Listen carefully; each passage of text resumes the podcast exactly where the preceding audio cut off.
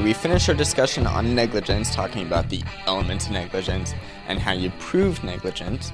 But now we're going to get into more in depth among those elements. So we're going to begin by talking about causation in fact, which, if you remember from crim, eh, not to conflate crimin, criminal law and torts, but causation in fact is the but for case cases same kind of thing in negligence where you're going to want to look for but for.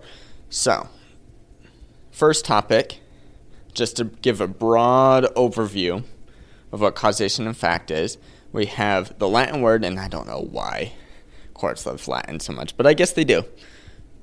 And it makes sense. It sounds kind of cool if you know how to say it right. I don't really know how to say it right, so I'm going to say this as cool as possible uh, and then give a translation overview of causation is sine qua non, which directly translates to without which not.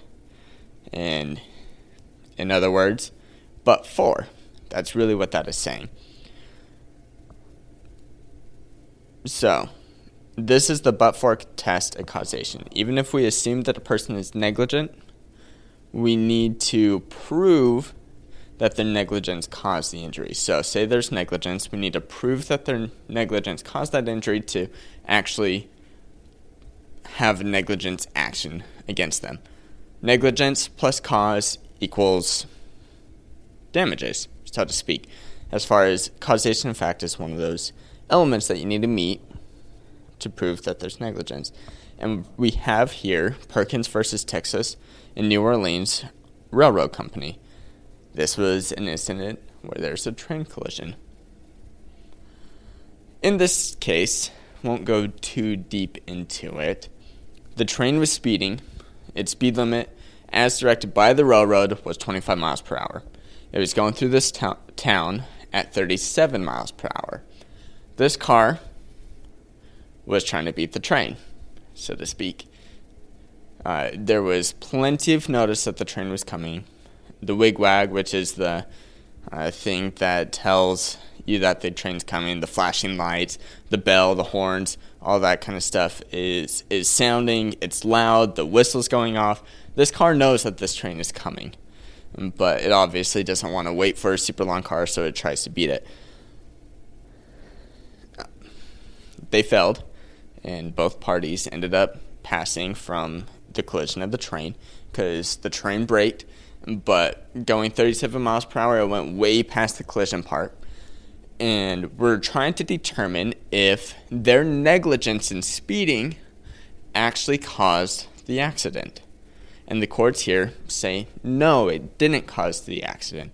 Why? Because if they were going the speed limit at 25 miles per hour at the point of accident, had they seen the a car coming, and they begin to brake, at 25 miles per hour, they would have also gone way past the collision mark. The courts also refused the escape theory, saying if they were going 25 miles per hour, the car would have had more time to escape. And the reason why they reject that theory is because there's no idea of knowing how fast the car was going. Some people said it was going 4 miles per hour, others said it was going upwards of 25 miles per hour. So we have no idea how fast the car was going, which means that the escape theory is flawed because we we're, we're missing a substantial part of the evidence that is necessary to prove that escape would have been possible. And so, the difference between the 37 miles per hour and the 25 miles per hour is not sufficient to say that their negligence caused the injury that occurred. And that's really what the but for test is. Is